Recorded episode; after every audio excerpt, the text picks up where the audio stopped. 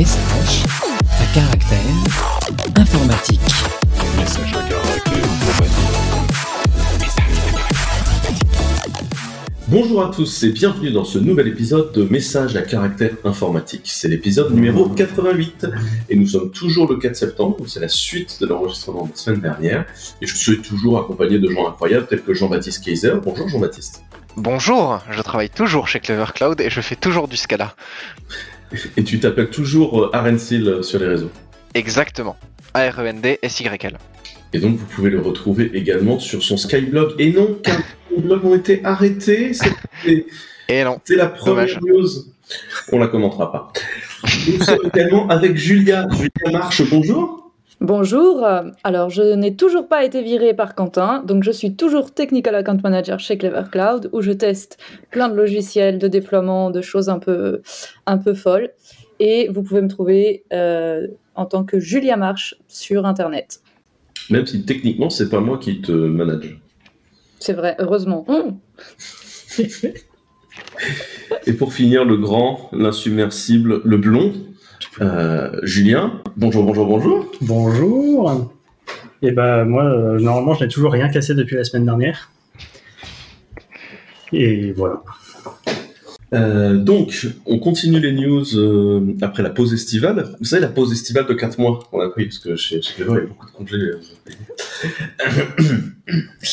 Euh, Pour commencer, ce mois d'août, ça a été la mise en place du Digital Service Act de, de Thierry Breton. Enfin, là, je vous ai mis l'annonce par Thierry Breton. Donc, c'est la fameuse loi européenne dont on vous a parlé plusieurs fois, qui définit qu'il y a des gens qui sont des gatekeepers, qu'il y a des gens qui euh, sont euh, qui ont des, des possibilités de marché, qui définit la façon de traiter la fraude sur les réseaux sociaux, etc.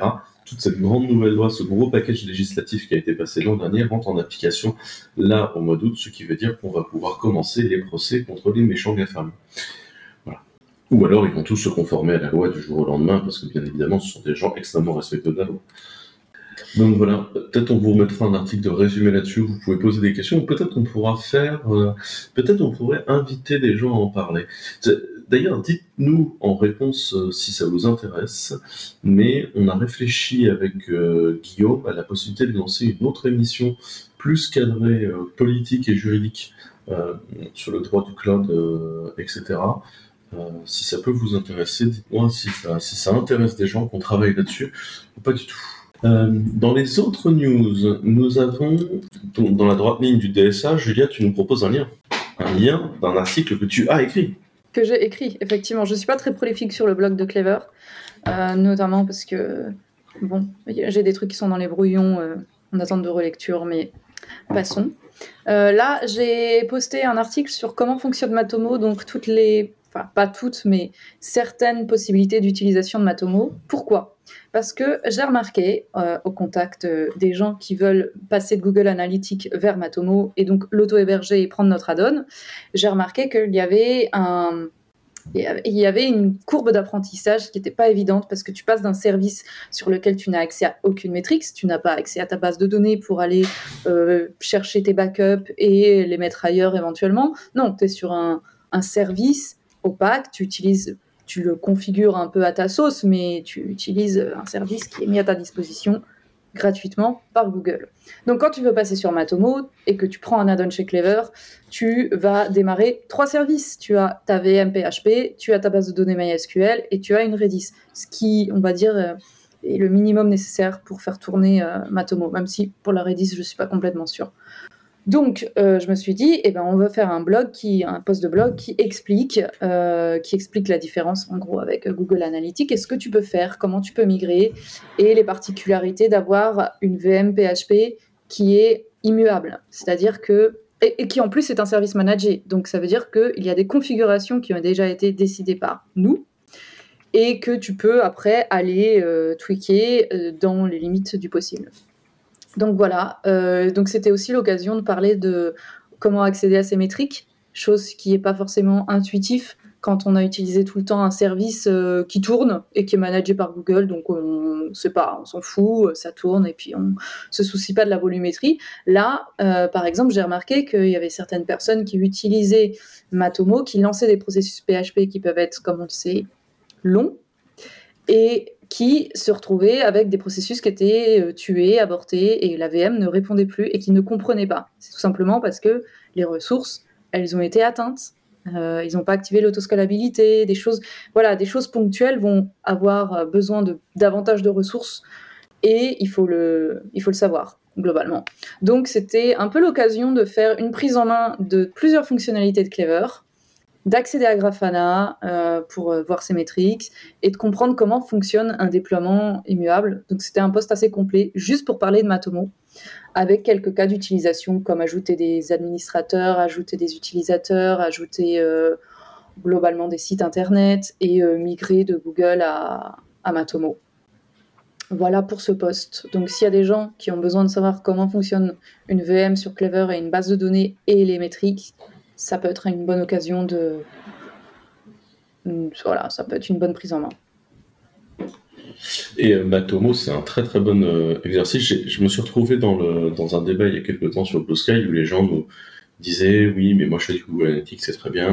Euh, moi je regarde au contraire les visites à partir des logs et les logs peuvent pas se tromper, etc. Et ce que j'expliquais, c'est en fait tout- toutes les trucs de mesure d'audience euh, en fait ont tort parce que pour différentes raisons ils vont fail. Nous on avait globalement des chiffres différents d'à peu près 30% entre euh, Matomo et Google Analytics quand on avait encore Google Analytics, on a fini par dégager. Euh, et en fait, tes chiffres des logs sont également faux, parce que tu des proxy caches, euh, des fois, qui sont là, puis en plus des logs, t'as pas tout. Et après, tu as l'interprétation des données brutes. Et moi, je me souviens m'être engueulé avec Google plusieurs fois parce que euh, leur base de données d'IP euh, était assez libérale sur certaines IP. Peut-être que c'est parce qu'ils n'étaient pas contre l'idée de me vendre de la pub en Iran, alors que je leur avais dit que je ne voulais pas euh, de, de pub en Iran. Mais euh, là, bizarrement, euh, on n'était pas d'accord sur la base de données. Et genre, moi, j'avais euh, masse trafic venu de la pub payante de Google qui venait d'Iran, alors que, voilà. Donc, je pense que c'est un, un truc qui est un exercice qui est très intéressant. si dans votre boulot vous avez un sujet autour de l'audience, d'avoir au moins plusieurs systèmes de mesure d'audience et pouvoir commencer à prendre des décisions en vous disant que bah, peut-être que Google Analytics n'a pas toujours intégralement raison. Exactement. Et puis qu'on peut pas, on n'a pas trop la main sur euh, ce qu'ils ont décidé de nous montrer finalement. Euh, intéressant, Matomo a une configuration que tu peux mettre euh, qui, est, qui te dispense de mettre des bannières de cookies sur ton site, des bannières qui emmerdent tout le monde là. Dès qu'on va sur un site, on est là, Eh, acceptez les cookies. Non, en fait, si tu n'as pas, il y a certaines métriques que- dont tu n'as pas besoin, tu peux t'en débarrasser. Et là, ton site, il devient banner free. Donc, euh, beaucoup plus agréable pour les utilisateurs. Et moi, je suis convaincue qu'on en fait trop et qu'il y a peut-être moyen de rendre l'utilisation. On peut renoncer à certaines euh, données, on va dire, certains suivis, pour euh, fournir aux gens une, une navigation plus plaisante. Voilà, j'aimerais bien qu'il y ait un chiffre dans les, dans les priorités. Après, certains ne peuvent pas s'en passer, donc euh, ce n'est pas, c'est pas, c'est pas figé. Quand tu dis qu'on est banner free, ça a un rapport avec Bulk ou pas? J'osais pas la faire. Je, ne, je refuse de comprendre tes références de GIF, Quentin Adam. Badoum. Voilà. Je n'ai rien entendu. Parle-moi de Barbie. Euh, ok. Euh, lien suivant, c'est moi qui vous le propose, c'est ARM, donc le designer de chips euh, qui est à l'origine de beaucoup des chipsets que vous allez trouver dans vos téléphones ou maintenant dans les Mac, puisque les, les MX de chez Apple sont des ARM. Euh, eh bien, ils viennent d'annoncer qu'ils euh, qu'ils ont commencé le travail pour devenir public et faire une IPO, donc une entrée en bourse. Euh, donc voilà, il y a la cotation prochaine de ARM et, et sera prévue pour être au Nasdaq normalement. Et donc ARM euh, essaye de rentrer en bourse, ce qui est euh, plutôt une bonne nouvelle parce que pendant longtemps euh, le sujet de l'appartenance de ARM à des gens a été fait et si c'est sur le free market, c'est mieux que un fondeur qui posséderait ARM, euh, qui est une sorte de zone de neutralité en plus d'être une entreprise, hein, le statut de ARM est toujours un peu, un peu bizarre et particulier, et c'est une bonne chose du coup que ça se stabilise là-dessus. On se souvenait euh, il y a quelques années, 2020, 2019, quelque chose comme ça, où Nvidia avait proposé 40 milliards pour racheter euh, ARM. Et là, on voit que euh, du coup, ils sont, ils ont choisi. hein, c'est la, c'est la- Ça a été bloqué, ouais, par. un- par euh, l'antitrust. hein. C'est- le, le rachat avait été validé par les actionnaires, mais ça a été, euh, ça a été viré par l'antitrust, et donc c'est une, bonne chose d'aller vers quelque chose qui va du coup permettre à la boîte de se, de se financer sans repasser par des investisseurs euh, trop je pense. Euh, Arduino a sorti une nouvelle petite plaquette euh, à base de SP32. Donc euh, c'est la première fois qu'Arduino sort un, truc avec du expressif. Et donc c'est une nouvelle petite board Arduino qu'ils ont appelée la Nano SP32. Euh, j'ai j'ai trouvé que c'était cool euh, qu'ils en fassent une de plus. Euh, parce que euh, le SP32 est quand même très intéressant, plein de choses. Et on en a parlé déjà la semaine dernière.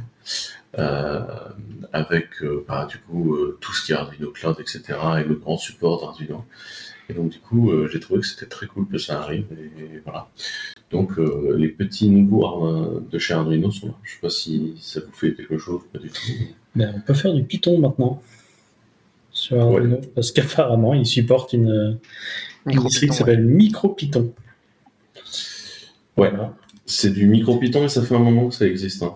ça, ça fait ça Sur fait- Arduino Ouais, sur Ouais. Arduino, ça fait un moment qu'ils bossent sur MicroPython pour apprendre aux enfants. Après, le runtime est quand même un peu lourdingue.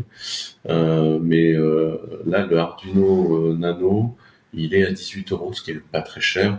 La réalité, c'est que les répliques euh, disponibles sur euh, AliExpress de ce truc-là seront à quelques dollars. euh. Donc, comme d'hab, assez cool. Moi, je trouve que c'est cool de voir ça progresser. La seule chose qui me chagrine un peu, c'est de, pas, toujours pas voir de Arduino fourni avec des puces de chez ST Microelectronics, parce qu'elles sont quand même vraiment bien. Je rappelle que c'est dans le Maker, on avait mis du F411. Et euh, j'étais, mais cette, puce, c'est incroyable, quoi. tu lui fais faire n'importe quoi, c'est incroyable. Voilà, c'était la partie euh, chipset. Ah, mais on a encore du hardware après, c'est encore un lien de ma part. Parce que le hardware, c'est important. Parce que c'est important de faire de l'open source. Parce que c'est important d'avoir des open API partout.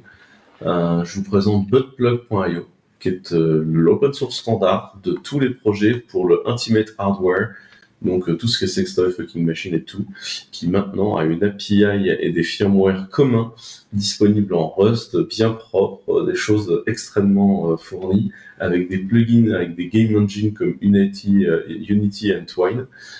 Ça supporte le Bluetooth, le HID, le, le Serial, voilà, c'est du PSD3, vous pouvez faire n'importe quoi. Et donc, il y a des gens qui ont fait un gros projet open source bien propre sur le sujet. Et ce qui est très rigolo, c'est qu'il y a un support euh, qui va arriver des, des Joy-Con de la Nintendo Switch, euh, des contrôleurs euh, PlayStation, etc. Avec euh, ce qui est très rigolo, c'est la mention Rumble Only hum, hum, hum. sur le support de ce genre de choses. Donc voilà. Implemented in Rust. Et c'est First, euh, c'est Rust First Citizen avec des bindings C Sharp, JS et quelques autres langages. Ça m'étonne tellement pas que la communauté Rust soit impliquée. Tellement pas. Est-ce pas que je pense, je pense que à un moment donné, on pourrait faire un épisode spécial sextoy parce qu'on m'a envoyé un article très bon, très pertinent, plein de, de notions autour du hardware sur la fabrication des sextoys et pourquoi c'est une catastrophe. Ah oui. Et, je pense qu'il y a des choses à dire assez intéressantes. Voilà. Je ne sais pas si YouTube nous gardera, honnêtement, si on fait un épisode comme ça. Mais Ouais, il y a des choses faire. De toute façon, on ne monétise pas les épisodes. Voilà.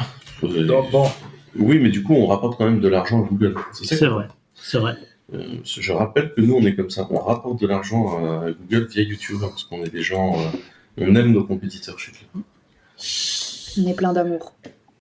Euh, tant qu'on parle de hardware, euh, ceux qui l'ont noté, nous sommes en train de monter des nouveaux data centers euh, et des nouvelles infras euh, euh, chez Clever. Vous avez probablement vu les vidéos euh, ou pas de notre CTO, euh, Steven. euh, qui fait des très belles vidéos expliquant. Euh, globalement, on est en train de sortir toute une nouvelle infra hyper intéressante et avec plein de nouvelles ambitions de produits et de projets. Et euh, du coup, euh, ça permet de voir d'abord que la boîte grossit et que ce qu'on est en train de faire est très intéressant, euh, y compris en hardware où en fait on a on a lancé beaucoup de travaux assez innovants dans ce domaine-là, ce qui je pense est une bonne chose. Et, donc, du coup, voilà, là, vous avez une série de vidéos sur ce qu'on est en train de monter, avec des fois, des, des fois des choses intéressantes, notamment le fait qu'on a notre propre OS pour nos switch et nos routers maintenant. Et Euh, ça me fait rebondir sur un thread en réponse de C'est pas sorcier le cloud par Steven Leroux, qui était un thread d'explication de Jérôme Nicole sur le réseau et en particulier sur euh, la manière dont le, notre réseau est construit et pensé chez Clever.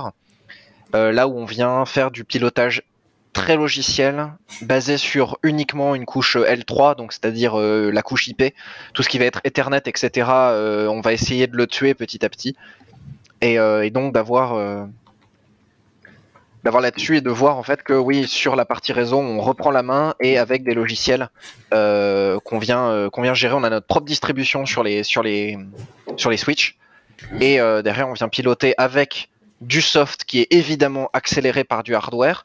Donc là sur la partie hardware on a évidemment du matériel capable de faire les opérations les plus courantes qu'on va avoir dans un switch qui, sont accélérées et derrière c'est euh, c'est tout géré en logiciel et donc ça permet d'avoir une flexibilité qui est bien plus grande que si on devait euh, se trimballer de la config manuelle à grands coups de clic-clic dans des interfaces Cisco.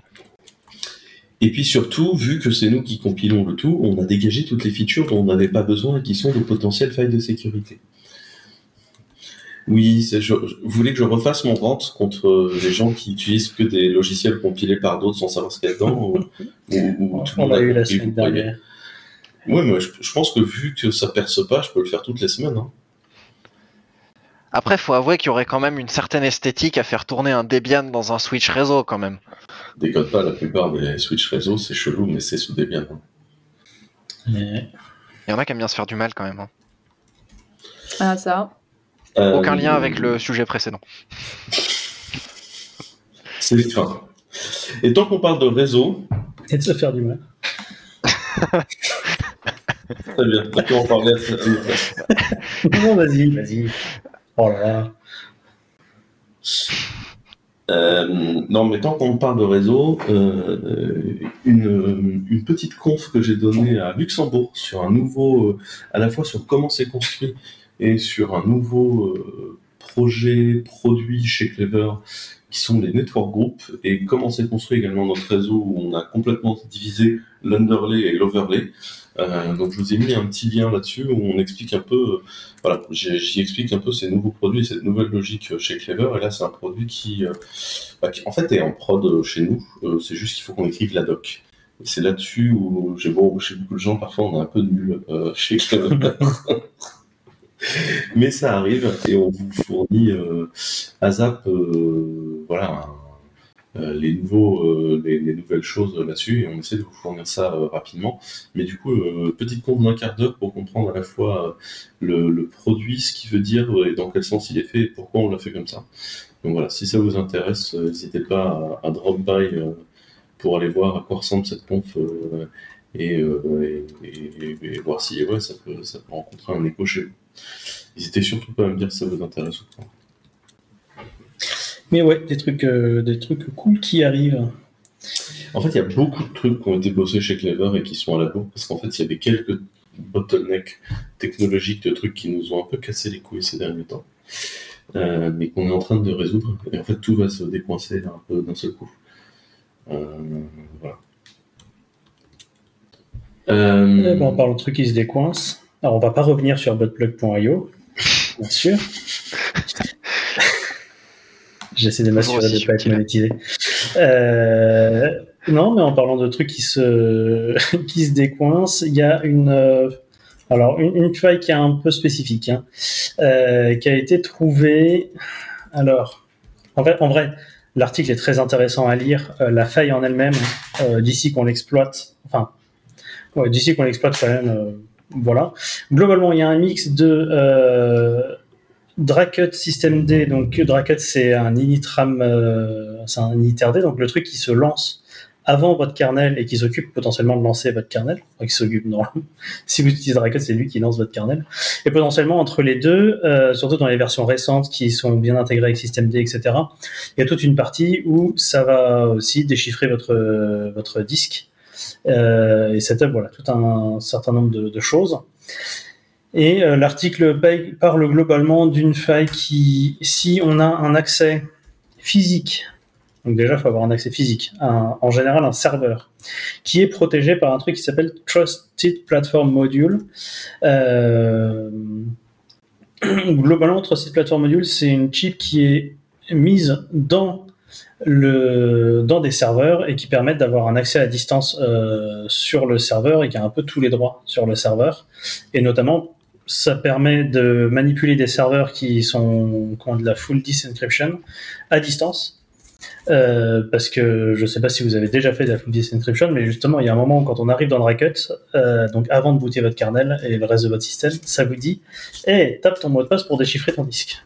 Le problème, c'est que quand c'est sur un serveur et qu'il doit rebooter en pleine nuit parce que, pour une raison, ou même à n'importe quel moment, bah, si tu es obligé d'aller jusqu'au data center, brancher un écran sur le, sur le serveur pour euh, brancher un clavier et ensuite aller taper le, taper le mot de passe, c'est un petit peu fatigant. Donc l'idée, c'est que ce, Trusted Platform Module permet de le faire via euh, bah, le, TPM, ça s'appelle, donc via, ça, et d'aller déchiffrer le disque.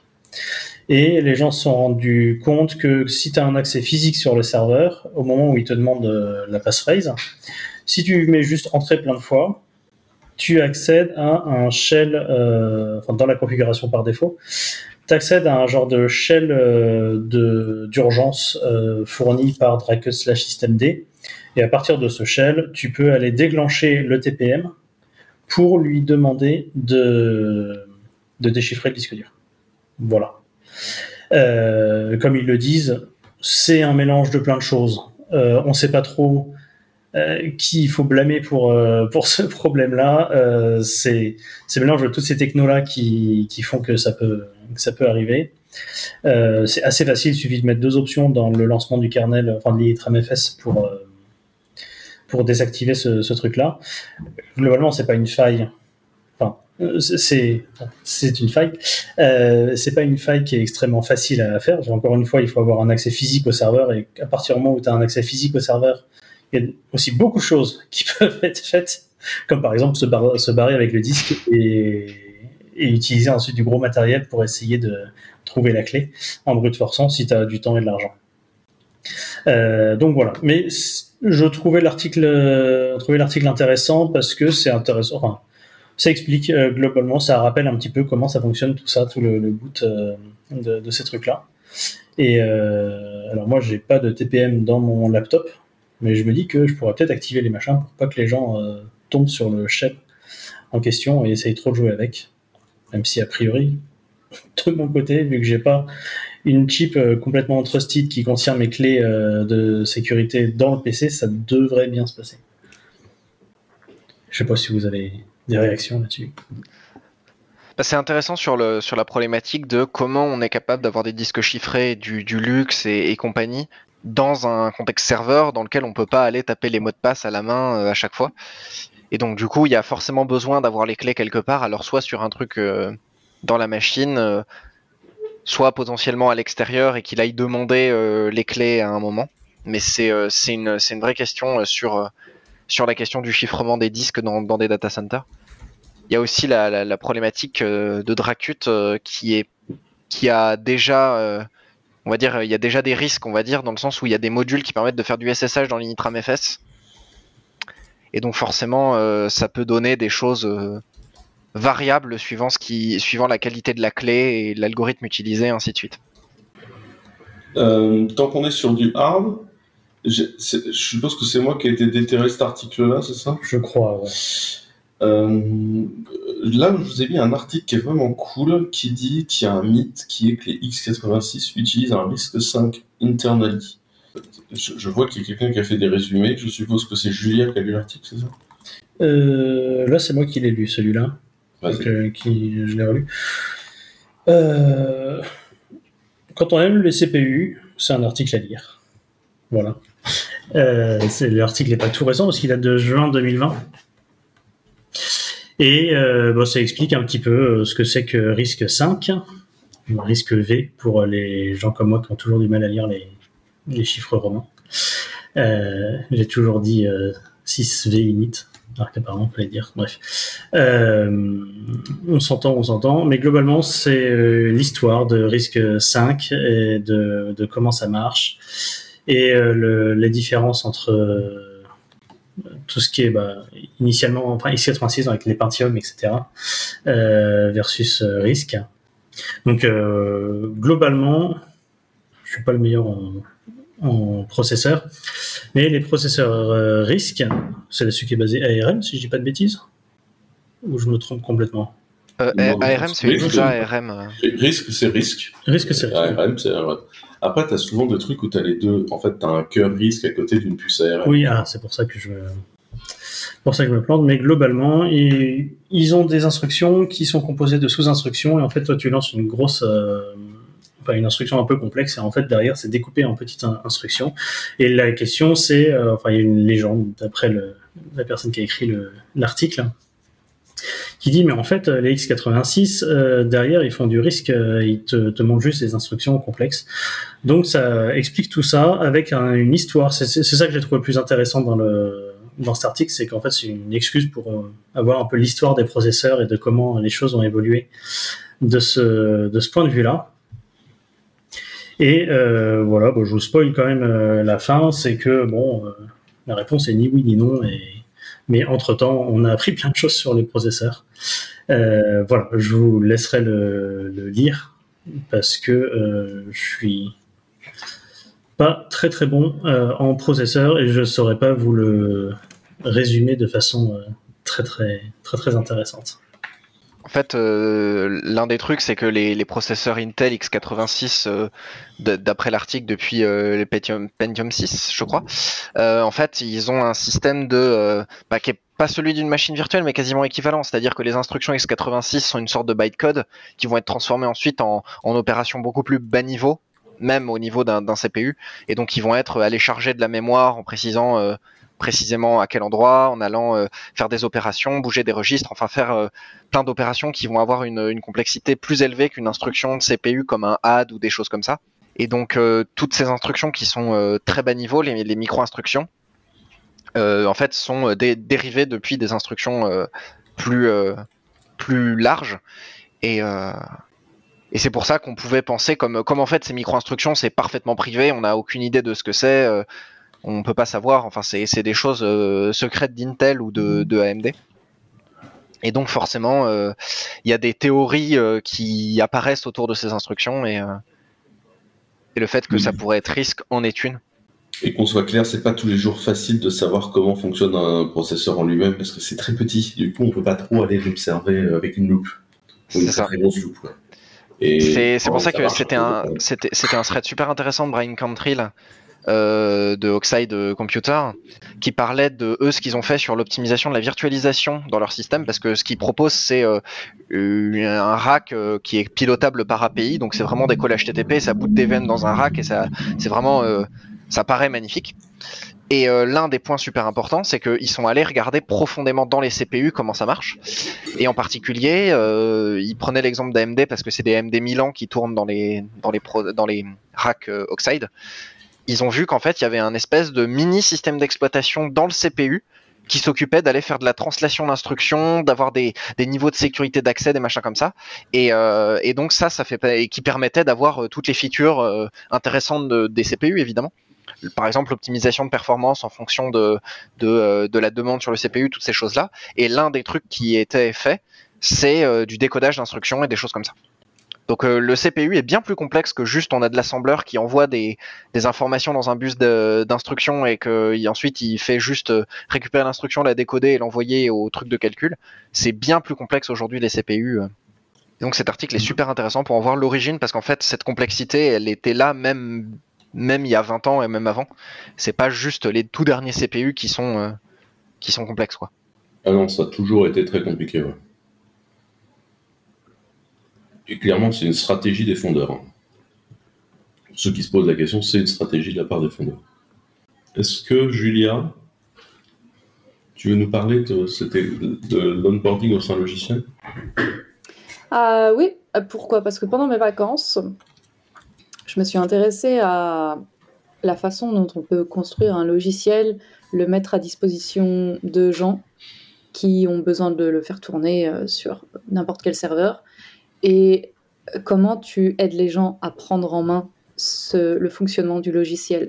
Et j'ai expérimenté avec Medusa JS qui a. euh, donc, tu, tu, clones le, projet, tu le, déploies en local. Et euh, là, dans leur j'ai découvert que dans leur interface, tu avais un step by step, genre ils te disent, tiens, euh, bah maintenant va créer ton premier produit. C'est par exemple, euh, c'est l'interface de backend, d'admin. Euh, va créer ton, ton premier produit, donc ils te montrent comment faire. Et puis toi, dans ton code, tu peux aller euh, faire, des, faire des choses et ils t'accompagnent, ils te, te prennent par la main pour, euh, pour ta première utilisation du logiciel. Et ça, j'ai trouvé extrêmement malin parce que ça évite, ça évite de devoir se taper toute la doc, qui n'est pas forcément super intuitive en fonction des gens. Et je me suis posé la question, en fait, pourquoi je testais ça? Parce qu'en fait, je me demandais comment faire pour intégrer, pour créer, par exemple, un, Shopify open source, là, comme Medusa, mais en, étant, euh, en utilisant les paiements en crypto. Parce que ça veut dire imbriquer plein, euh, plein d'outils différents. Euh, moi, j'ai surtout pensé à ça pour mettre à disposition un soft pour les travailleuses du sexe ou les gens qui sont dans des industries qui sont un peu, on va dire, euh, délicates, et euh, que les gens puissent utiliser un logiciel, lancer leur boutique en ligne et en faire ce qu'ils veulent. Le problème, c'est que quand tu travailles avec euh, Web3, crypto et tout ça, ça veut dire quoi? C'est-à-dire que les gens, ils vont devoir écrire leur propre smart contract, ils vont devoir faire tourner leur node Ethereum pour pouvoir lancer leur truc. Enfin bref, et créer un SaaS ou créer une DApp autour de ça, c'est quand même assez dangereux parce que tu vas forcément te retrouver avec de la pédopornographie. Donc, euh, il est hors de question. c'est un travail à plein temps, hein, modérer ce genre de truc. Euh, donc, je me suis dit, hmm, plutôt que de finir en prison, c'est plutôt pertinent de release un soft et de dire aux gens, voilà comment vous pouvez le faire tourner. Et après, libre à vous de en faire ce que vous voulez. Mais c'est quand même très complexe. Mais il y a des choses qui existent pour simplifier ça et notamment avec euh, Unlock euh, Protocol, qui est un protocole euh, open source pour vraiment, tu as une interface où tu peux créer des espèces de jetons qui vont faire que les gens, ils vont l'acheter ou ils vont l'avoir dans leur portefeuille crypto et ils vont pouvoir afficher du contenu qui est verrouillé autrement, sans ça. C'est un peu ce que j'essaye de reproduire, mais pour de l'achat ponctuel, euh, donc je sais pas trop où j'en suis, mais je me pose la question de la complexité et de comment le simplifier au maximum pour que les gens puissent s'approprier ça et se et vraiment être indépendants de plateformes différentes euh, de vente. Tu sais, je pense, je pense même à des plateformes comme Etsy. Hein, on s'en fout que ce soit pour euh, vendre des photos de pieds ou quoi. C'est vraiment pour que les gens puissent être indépendants de Shopify, d'Etsy, de différents SaaS comme ça qui existent et qui ont des conditions que tu dois accepter euh, oui ou oui. Quoi. Si tu n'es pas content, bah, tu, tu dégages. Voilà, globalement, comment, euh, comment sur quoi je me suis euh, amusée pendant mes vacances. Moi, je pense que c'est une des grandes questions de très souvent, on voit des projets, notamment dans le Web 3, qui sont pour euh, refaire du web un endroit de démocratie, etc. Mm, Euh, mais en fait, le problème, c'est que pour que ça marche, euh, il faut mais tellement, mais tellement de connaissances. Et, euh, et je pense que l'un- l'une des, l'une des problématiques de, de toutes ces technos-là, où en fait, il y a une vraie volonté de rendre aux citoyens une, part de voix en fait dans l'écosystème et de leur dire bon bah voilà, là vous pouvez reprendre le pouvoir quelque part euh, sur la plateforme. Bah, le problème c'est euh, comment tu comment tu leur laisses effectivement le pouvoir et comment tu les laisses effectivement reprendre le pouvoir. Et euh, aujourd'hui, il faut la connaissance. C'est pour la même raison que je suis contre les machines à voter. C'est pour moi, il faut que tous les citoyens puissent comprendre ce qui se passe. Et euh, même s'il y a des protocoles hyper intéressants, euh, je vois pas comment on va, on va le faire. Quoi. Mais je pense que c'est un des sujets qui est euh, vraiment passionnant et intéressant du futur euh, de la technologie, qui est comment on la rend compréhensible pour tout le monde et comment on la rend manipulable. Et je trouve que ce que fait par Unlock est hyper intéressant là-dessus. Mm, mm. Ouais, donc c'est c'est un sujet, mais ce que, je, ce que je te dis, c'est que c'est ça. Tu vas dire aux gens. pour moi, il y a deux types de populations pour lesquelles c'est intéressant de, sur lesquelles c'est intéressant de se concentrer quand tu construis un logiciel euh, en termes d'indépendance. C'est euh, les militants politiques et les travailleuses du sexe, parce que c'est le type de population qui va servir de test pour euh, de la censure, du contrôle et tout simplement du, de la surveillance. Donc comment tu fais? Donc c'est- pour ça que je trouve ça intéressant de garder ce- ces deux types de populations en tête parce que ce qui leur arrive à eux va nous arriver à nous, tôt ou tard.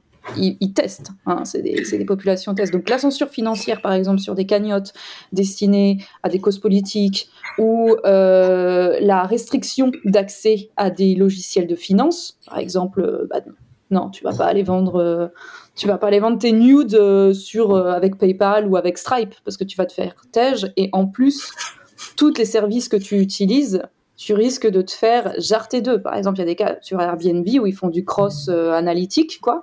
Ils disent ah cette personne, elle est repérée comme étant euh, potentiellement une stripteaseuse, par exemple. Ça va pas très loin. Bah en fait, on va lui restreindre l'accès à nos services.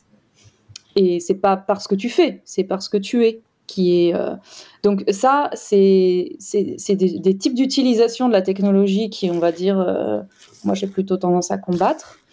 Et donc, comment tu fais pour le donner, pour créer des outils plutôt que d'aller euh, frapper et pleurnicher à la porte de Airbnb, de Twitch ou euh, peu importe? Comment tu fais pour créer d'autres choses, pour construire d'autres outils que les gens, dont les gens peuvent s'emparer et devenir indépendants de ce type de plateforme? C'est la grande cause, euh, ma grande cause existentielle. Et le problème de toutes ces actualités-là, c'est que ça repose sur le Web 3. Et le Web 3, il y a aussi la partie dark du Web 3. Mais ça y est, Mhm. tu, tu, tu as un site d'actualité à nous proposer. Alors, vous ne trouverez pas grand-chose en cliquant sur le lien, parce que comme, toutes les, comme tous les projets Web3, c'est codé avec les pieds. Genre, si tu cliques, alors c'est friend.tech, friendtech, qui est, je trouve, hilarant et en même temps complètement dégénéré. Alors, je vous, je vous fais le topo. Globalement, si vous cliquez sur le lien, vous avez juste l'option de mettre sur votre euh, écran d'accueil, sur l'iPhone par exemple, parce qu'il n'y a pas d'app. Et je pense que ça sera jamais accepté dans l'Apple Store. Mais globalement, je ne sais pas du tout comment ça se passe avec Android, parce que je ne suis pas de ce côté du dark side de, l'existence. Mais Friendtech, c'est un marketplace pour tes amis. Ça veut dire que tu achètes des parts de tes amis.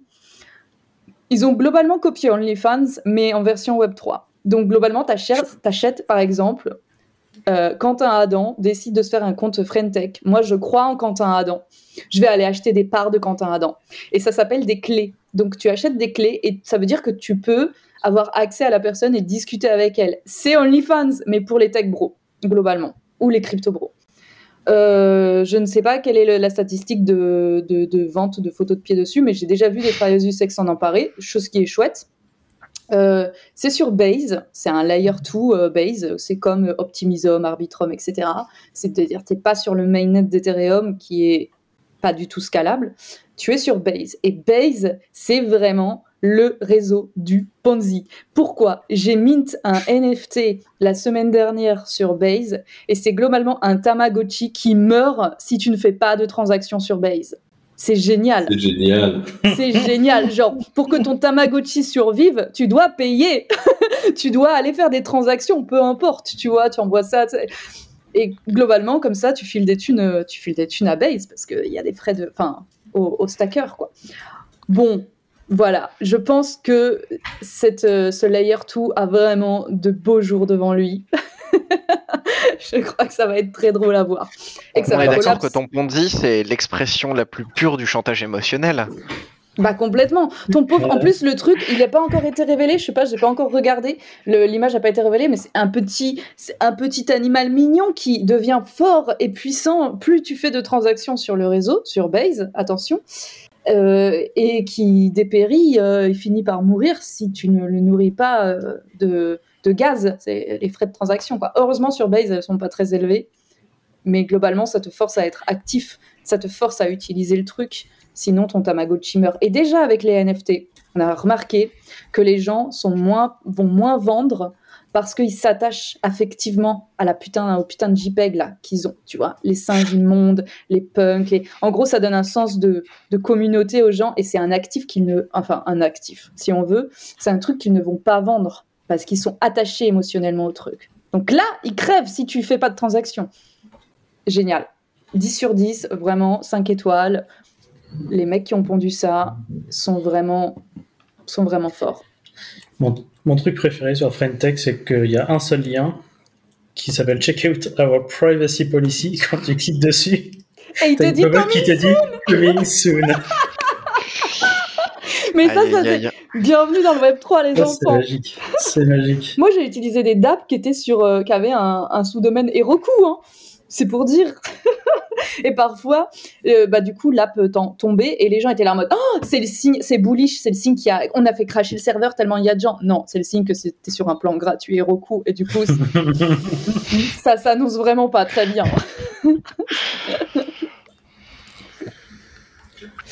Donc voilà, là, c'était l'actualité Ponzi. Bah, il faut que tu me files un invite code pour Funtech. Je, je suis dessus là, j'attends ton invite code. Ok, je t'envoie ça. Je sais pas si j'en ai, mais euh, oui, j'ai un compte Friendtech. Bah évidemment, j'ai un compte Friendtech depuis euh, le début, mais euh, j'ai acheté les parts de personne. Mais si vous voulez acheter mes parts, acheter des morceaux, des morceaux de Julia, allez-y. Euh, Tu veux la transition, euh, une transition marrante? Vas-y, je t'en prie. Les crypto-monnaies, on parle aussi de stocker des données. Et en parlant de stocker des données, Il y, a eu un, très beau mème euh, qui a été connu, euh, qui, a, fait le tour cet été, qui est euh, une image d'iceberg avec l'ensemble des fonctionnalités Postgre. Et donc, il y a quelqu'un qui a fait un long article pour expliquer le PostgreSMem, euh, le iceberg PostgreSMem. Globalement, c'est que plus on s'enfonce, plus c'est des fonctionnalités euh, ou des propriétés, des choses euh, qui sont, euh, on va dire, complexes euh, et euh, pas intuitives de, euh, de Postgres et globalement de l'écosystème du SQL. Et donc, euh, c'est c'est une, euh, une explication qui évidemment euh, s'étend en longueur euh, plus on va vers la fin, mais de bah, du monde SQL. Et donc ça, ça définit et ça explique tout par partie, de manière assez, enfin assez précise en fait de chaque élément. Donc par exemple l'e- l'exemple sur l'acidité qui est troisième niveau, je pense, trois ou quatrième niveau. Ben tout ça va être détaillé, va être expliqué en détail et ainsi de suite. Donc c'est super intéressant pour bah, comprendre des choses en fait, sous l'angle du même qui, qui est drôle quand même. Il y a tout un ensemble d'informations et c'est super pratique.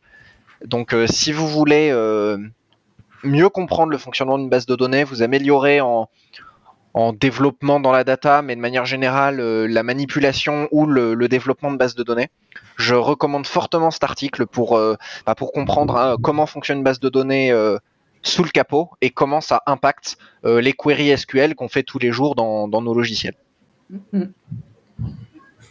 C'est marrant parce qu'il y a des choses que j'aurais vu plus haut que ça ne l'est. Ou alors c'est moi qui suis allé trop loin parfois. Euh, pas Genre le join undering hein. is NP hard? Euh, non, ça, euh, ça c'est le nul are equals in distinct but unequal in unique.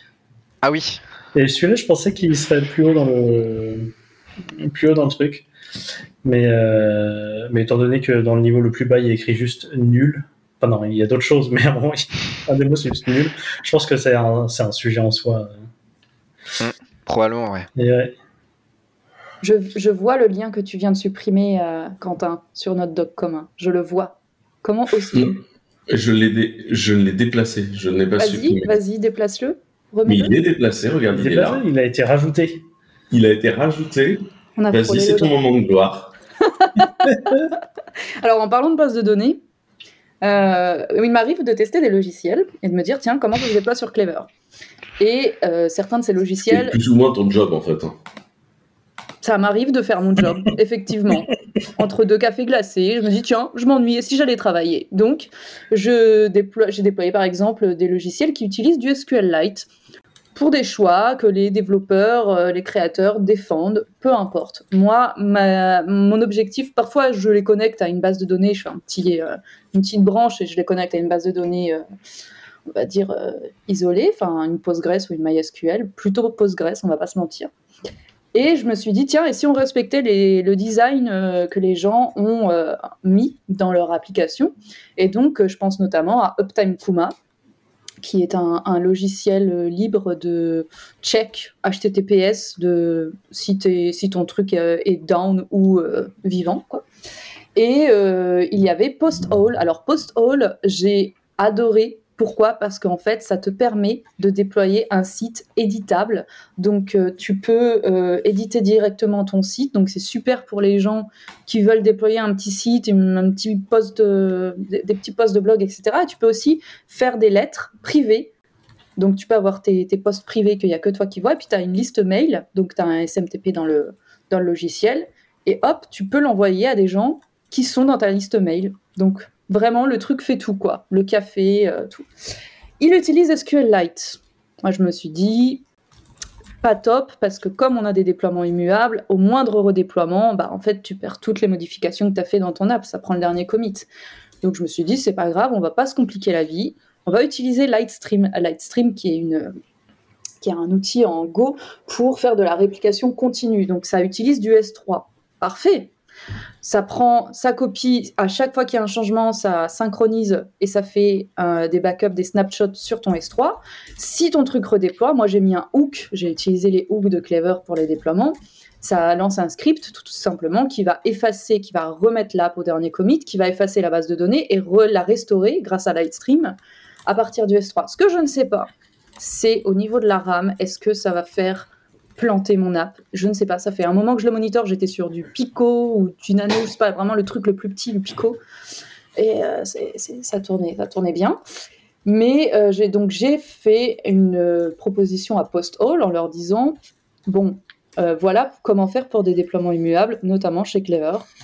Et ils ont beaucoup aimé. Ils ont beaucoup aimé ma contribution. Euh, je pense que du coup, ça fait qu'il y a une base de bon, il y a une SQLite dans l'app, donc c'est truc euh, sur le même serveur, pas top pour euh, de la résilience, mais globalement, tu ajoutes de la résilience à ton SQLite au moindre redéploiement, hop, ça va juste aller chercher les changements que tu as fait grâce au journaling de, de SQLite. Voilà. C'est le- trop bien en vrai. Non, franchement, c'est bien. Mhm. Parce que tu prends ce que les gens ont développé et tu te dis pas, ah, mais non, c'est pas compatible avec l'Everclap parce que nous, euh, c'est immuable. Bah non, tu vas aller chercher ce qui peut faire l'affaire. Et c'est vrai qu'avec SQLite, bah, vu qu'on on va lancer un, un runtime Swift, je sais pas si j'ai trop le droit de dire ça, mais globalement, on travaille sur du Swift. Pourquoi pas? Parce que les apps qu'on utilise dans nos téléphones, même notre iPhone, bah, en fait, c'est du SQLite dedans. C'est ce qui fait que t'as pas de latence. Donc, euh, du coup, juste, euh, je pense que ce serait cool que tu fasses un vrai article sur le blog de Clever sur euh, cette stratégie-là au- au- autour de SQL. Hum, hum. Rien ne me ferait plus plaisir, donc euh, ouais, j'écrirai un post de blog là-dessus. euh, bah, j'attends quand même que ce soit inclus dans la documentation officielle de Post Hall. Là, le gars était en road trip, euh, donc euh, il va, euh, il va l'inclure dans la doc, euh, dans la doc officielle. Mais je vais faire la même chose pour Astro, dont on parlera plus tard. Je sais pas si vous voulez enchaîner avec un autre chose, autre chose sur les bases de Tu veux qu'on parle d'Astro, mais parle d'Astro. Alors, Astro euh, a une documentation. Astro, donc, c'est un, un générateur de sites statiques comme il en existe euh, pléthore. Euh, Astro, dans sa documentation, liste des hébergeurs où il y a de la documentation comment déployer ton truc Astro sur tel hébergeur. Donc, ils sont plutôt agnostiques, même si c'est financé par Vercel, c'est sponsorisé par Vercel, ils incluent une documentation un peu plateforme agnostique. quoi. Donc, euh, je me suis dit que j'allais faire une contribution sur comment déployer sur Clever parce que j'ai testé Astro, j'ai beaucoup aimé Astro. C'est hyper rapide au niveau des performances. Ça change complètement la vie, même si tu, peux utiliser NPM, il n'y a aucun problème. Ça va, ça va, ça va carburer. Et donc, euh, ce que j'aime bien dans leur euh, approche, c'est la question des îles, enfin des îlots. Donc, globalement, tu vas avoir du fichier HTML, CSS pur, pas de JavaScript. Mais si tu as besoin d'avoir un élément interactif, eh bien, tu peux créer un îlot. Donc, tu crées des îlots, euh, c'est un peu comme les partiels ou un peu comme les components, quoi. Et tu peux avoir des îlots interactifs, ce qui fait que, par exemple, si tu as un carrousel d'images dans ta page web, mais que l'utilisateur, lui, il descend jamais jusque-là, il clique sur un bouton, il va ailleurs, bah, ton truc, il va jamais, il va jamais avoir besoin d'être chargé. Ce qui fait que tu as un site extrêmement rapide. Vraiment, au niveau des performances, euh, il y a Hugo qui est plutôt pas mal. J'ai pas comparé avec Hugo et je crois qu'ils n'ont pas fait de, comparaison, mais c'est pas, pas vraiment la même chose. Ils sont plutôt en concurrence avec des trucs comme Next ou Nuxt. Mais alors, c'est assez bien. Et du coup, t'es pas sur du single page. Tu peux faire autant de pages, autant de collections que tu veux. Autant, vraiment, c'est infini. Donc, moi, j'ai juste fait. J'ai juste utilisé ça pour faire le site d'une amie à moi qui euh, veut être dans le digital marketing, mais il n'a pas de site internet, donc je lui ai dit ça va pas du tout. On va voilà. on va prendre Astro, on va faire un. C'est vraiment un prétexte pour tester Astro, hein, le service que je lui ai rendu. Et c'est vraiment pas mal. J'ai j'ai bien aimé. Donc euh, je vais faire une documentation pour Astro, de dire comment déployer sur Clever, et puis hop, ça ira aussi sur Clever. Et ça existe déjà en interne s'il y a des gens chez Clever qui veulent tester. Il y a déjà une doc euh, interne sur notre euh, logiciel de, de documentation interne, sur notre forum. Mais voilà, C'est pas très compliqué. hein. C'est juste qu'il faut vraiment, s'il y a des gens qui, qui veulent tester, qui veulent déployer sur Clever et qui m'écoutent, il faut vraiment bien connaître la documentation de son framework parce que euh, parfois le framework intègre un port par défaut. De- chez Astro par exemple, je crois que c'est le 3000. Donc tu as plusieurs façons de faire ça. Soit tu changes ton package JSON pour euh, changer le script de départ avec les flags de port et de host, comme ça tu es tranquille. Soit tu utilises les hooks de Clever. Il y a plein de façons de faire, mais globalement, faut savoir que si ton app se déploie pas parce qu'elle écoute pas sur le port 8080, bah en fait, euh, c'est que ton framework fait un truc que t'es- dont tu n'es pas au courant. quoi. faut, aller, euh, faut aller configurer ça. Et sur Astro, c'est très simple. Tu as un seul fichier de configuration et là, tu fous tout. Tu passes pas ton temps à chercher, à aller voir ce qui se passe. Non, non. Tu as tout qui est au même endroit. Voilà pour Astro. C'est les jolies choses. C'est sympa, il faudrait que j'aille tester ce truc-là. Ça a l'air bien marrant. Euh, nouvelle, nou- nouveau lien amusant. Microsoft euh, a, a ajouté Python en binding dans Excel. Alors, c'est marrant parce que on, on se serait attendu à ce qu'il le fasse plus tôt. Oui. Je trouve qu'entre Python et Excel, il y a, il y a quand même une, une logique. Euh, enfin, la, logique voudrait que ça arrive beaucoup plus tôt. Et euh, mais bon, c'est enfin là. Euh, potentiellement, il y a une partie qui est dispo que derrière certaines options payantes.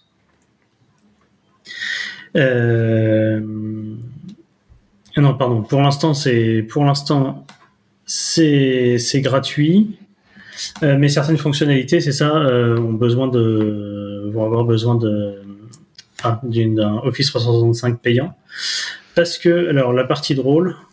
Ce qui est euh, un parti qui tourne dans le cloud. Quoi. Exactement, c'est qu'en fait les fonctions Python, donc vous pouvez les appeler directement. euh, en fait, vous pouvez dire euh, bah, ce truc-là faire un égal et là écrire py et ensuite taper du Python euh, globalement. Mais en fait, votre code il est balancé euh, sur le, le cloud Python de Azure, enfin Ah ouais, c'est une Azure Function derrière. euh. C'est ça. Ce qui prouve bien qu'en fait Microsoft aujourd'hui a une vraie stratégie d'utiliser Office pour vendre du cloud aux, clients. Et vraiment, tu sens que c'est la, stratégie pour, euh, pour obliger les gens à ça. Enfin, vraiment, c'est en permanence, en permanence, en permanence. Quoi. Et vraiment, c'est un, un gros push de leur part euh, en permanence. Moi, ce qui me fait plaisir, c'est que dans les années 90, on me disait que l'open source triompherait jamais contre Microsoft et IBM, et aujourd'hui, euh, Microsoft est en train de ditcher euh, Visual Basic au profit euh, du langage Python. Ce qui prouve bien qu'à un moment donné, euh, je sais et match l'open source game. Enfin, voilà, c'est ma strat. Euh, plus de réactions à ça ou Allez, je pense qu'ils auraient, ils ont pas été joueurs, ils auraient dû supporter R Studio et R en fait, ça aurait été bien mieux. En fait, c'est des produits, c'est des C'est produits payants qui existent, qui font du Python plus R. C'est un, c'est un gros business. Euh, je dirais Excel plus R. Et surtout, ils n'auraient pas dû buter Atom. Ça, je leur pardonnerai jamais. Ah bah non, mais ça c'est ça Mon c'est cœur saigne. produit à la Microsoft, hein, tu sais. Euh, juste, du coup, euh, Julia, tu avais des outils de l'épisode pour nous tous, c'est ça? Oui, alors euh, je me suis amusée à configurer, euh, à pimper mon terminal. Il faut savoir que personnellement, j'ai toujours une approche extrêmement minimaliste du terminal, c'est-à-dire que même le chemin ne s'affichait pas. Je n'en voulais pas. J'ai un cerveau et une mémoire pour quelque chose. hein. Donc éventuellement dans la fenêtre, dans le titre de la fenêtre, mais je ne voulais pas que mon terminal me crache 50 000 infos euh, à la seconde. Je limite la pollution visuelle et la surcharge cognitive. Cependant, dans la vie, il y a des emojis. Et les emojis, ça aide à la compréhension. En fait, les emojis, c'est bien. Il faut mettre des emojis partout. Donc, euh, j'ai découvert Starship grâce à quelqu'un de chez nous, à Maxime. D'ailleurs, big up Maxime. Starship qui est une... Tout simplement Starship, dont on a déjà parlé, je crois, dans les, Oui. dans les massirs. Ah Oui. ouais? Eh ben, Ouais. J'arrive après la bataille, mais Non, non, tu continues parce qu'il n'y a, il y a pas de sujet. Hein. C'était il y a des années parce que je, je- je sais que c'est moi qui avais apporté le truc. Eh bien, tu peux vraiment configurer ton terminal comme tu le veux, avec les emojis que tu veux. Ça veut dire que tu vas avoir les infos sur la branche sur laquelle tu es. Puis tu peux mettre l'emoji qui te parle le plus. T'es pas obligé de travailler avec ce qu'ils ont décidé à ta place. Tu, tu mets l'unicode et c'est bon. Ou même directement euh, l'emoji dans le fichier TOM. là. Voilà, et j'ai couplé que ça avec Exa pour avoir euh, des couleurs et des symboles différents quand tu fais un LS et que tu affiches ce qu'il y a euh, dans ton répertoire, là où tu es. Donc globalement, j'ai hurlé quand j'ai fait un cherry pick et que j'ai vu qu'il y avait des cerises qui étaient le l'emoji par défaut de, de Starships. j'ai trouvé ça génial et, et voilà, donc maintenant j'ai un terminal qui m'affiche le chemin, mais avec des emojis et des informations pertinentes et on aime. Donc euh, l'étape suivante, ça va être d'intégrer les Linux Rants à mon terminal. Euh, C'est-à-dire que tu as des, des- un, Linux, un Linux euh, rant qui euh, pop quand tu fais une connerie, quand tu as une appli qui crache, euh, peu importe, ton build se fait pas, ça compile pas, je sais pas. Et ben tu as Linus Torvalds himself qui va rent dans ton terminal. Et je pense que pour les démos Clever, ça va être quelque chose. Voilà. Avec de, de plus en plus de configurations disponibles hein, dans Starship, avec de plus en plus de liens, avec euh, bah, du Rust, du Scala, du machin, euh, qui fait qu'en fait, à chaque fois que tu utilises quelque chose, ça va avoir un impact sur ton terminal. Bien sûr, euh, Starship, c'est écrit en Rust, et Exa aussi. Donc Exa, c'est un remake de LS, mais euh, en Rust avec plus de fonctionnalités, plus de couleurs, plus de, plus de praticité, plus de performance aussi. Et donc, en fait, vraiment, Starship, c'est comment te positionner dans ton terminal de mieux en mieux. Moi, je sais que ma, ma conf en ce moment est un peu pauvre et qu'il faut que j'aille euh, jouer un peu euh, là-dedans. Mais, euh, mais par ailleurs, euh, enfin, c'est, hyper cool tout ce qui est fait euh, dans tout cet express de, de boulot qui est fait autour d'avoir euh, du, du Rust qui revient dans le terminal avec à chaque fois bah, plus, de, plus d'infos, plus de choses. Et là, c'est vraiment bah, Starship, ça va vous refaire votre prompt.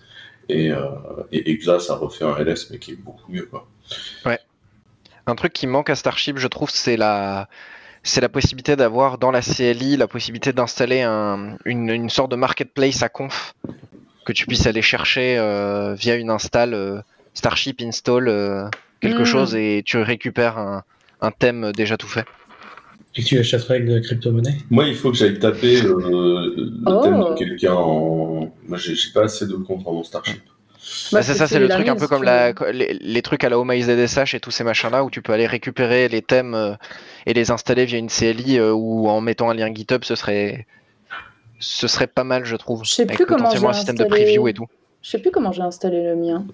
Je sais plus, ça date, ça commence à dater quand même. Moi, je l'ai installé. Et puis, Moi, si jamais tu peux me l'envoyer, ça me, ça me chauffe. Ouais, peux- c'est juste un tome là, tu suffit de l'installer, et... Enfin de, de le mettre et puis c'est Je bien. vois parfaitement le sujet. Je vois exactement le sujet, mais je clairement, euh, clairement, je suis preneur de, voilà, je suis preneur de plus de choses là-dessus. Hmm. Euh, cool. Donc euh, encore une fois, ces outils-là, et tant qu'on y est, je peux vous dire sudo aussi a été écrit en Rust puisque je l'ai, Ouais. trouvé l'autre jour. Et quand ils ont écrit la suite de tests euh, pour voir s'ils faisaient sudo, ils ont trouvé des bugs dans le sudo d'origine. Euh, Donc le TCK de sudo a débugué le, le sudo de base. Et comme je vous l'ai dit plusieurs fois, tout finira réécrit en Rust euh, dans les outils euh, GNU. Le meilleur Euh, sudo étant sudo ng de Marco. hein. mais clairement. Euh, Vous allez tous voir la blague pour la comprendre. Euh, Peut-être euh, JB, puisque tu es seul à avoir des, des dés. J'ai une bonne nouvelle hein, pour tout le monde. J'ai commandé les, le nouveau stock de dés euh, à nos fournisseurs. Ouhou. Du les coup, stylos, Et du coup, entre 1 et 5, Ouais, c'est avec un N à la fin. Euh, entre 5 et 10, c'est JB. Entre 11 et 15, c'est Julia avec un A à la fin. Et entre 16 et 20, c'est Quentin. eh bien, c'est Julien avec un 3. Ouh. Et oui. Euh, eh bien, alors attendez, qu'est-ce que j'avais mis comme musique moi déjà? Ah oui, euh, c'est un truc, je, ça se prononce Mahagalim de Hayden Rachel. C'est un, je sais pas trop quelle langue c'est, c'est de l'hébreu, je pense. Ressemble. Euh, voilà. Euh, J'aime beaucoup la musique parce que euh, depuis un an, je, je fais de la danse. Et euh, sur certains exercices, la prof aime beaucoup mettre cette musique. Et donc, ça, je l'ai eu dans la tête pas mal euh, euh, à l'époque où j'avais. Enfin, en fait, cette musique, je l'avais mise il y a cinq mois pour l'épisode que j'avais fait avant. Elle n'avait pas été tirée, donc je l'ai gardée. Et euh, je l'avais vachement dans la tête euh, à cette époque-là. Donc euh, voilà, du coup, je vais la réécouter. Ça fait longtemps que je l'avais écoutée. Voilà. Eh bien, je pense qu'il est temps pour moi de vous remercier d'avoir enregistré tout ça avec nous, de remercier nos auditeurs d'être encore là. J'espère que vous n'avez pas trop emmerdé. Euh, donc, encore une fois, on revient. N'hésitez pas à réagir euh, et nous faire des commentaires sur les réseaux sociaux sur ce que vous avez pensé de ces épisodes-là ou sur les différentes idées qu'on a poussées là-dessus. Et puis, bah, À vous abonner à la chaîne YouTube de Clever Cloud, à mettre un pouce vert sous la vidéo. Vous mettez des pouces bleus et vous activez la petite la cloche. Bien.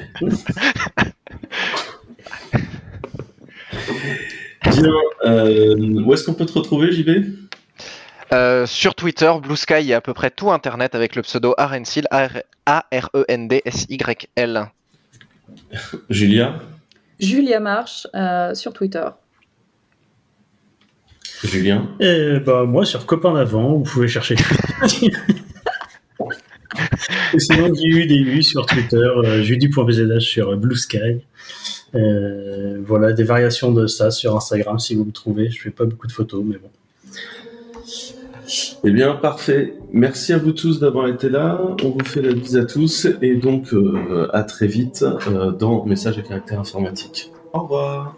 Au Au revoir. revoir, bonne journée. בזמן שהלב מתחיל, לילה חוזר ומתגבר, ונסגרים הגלים.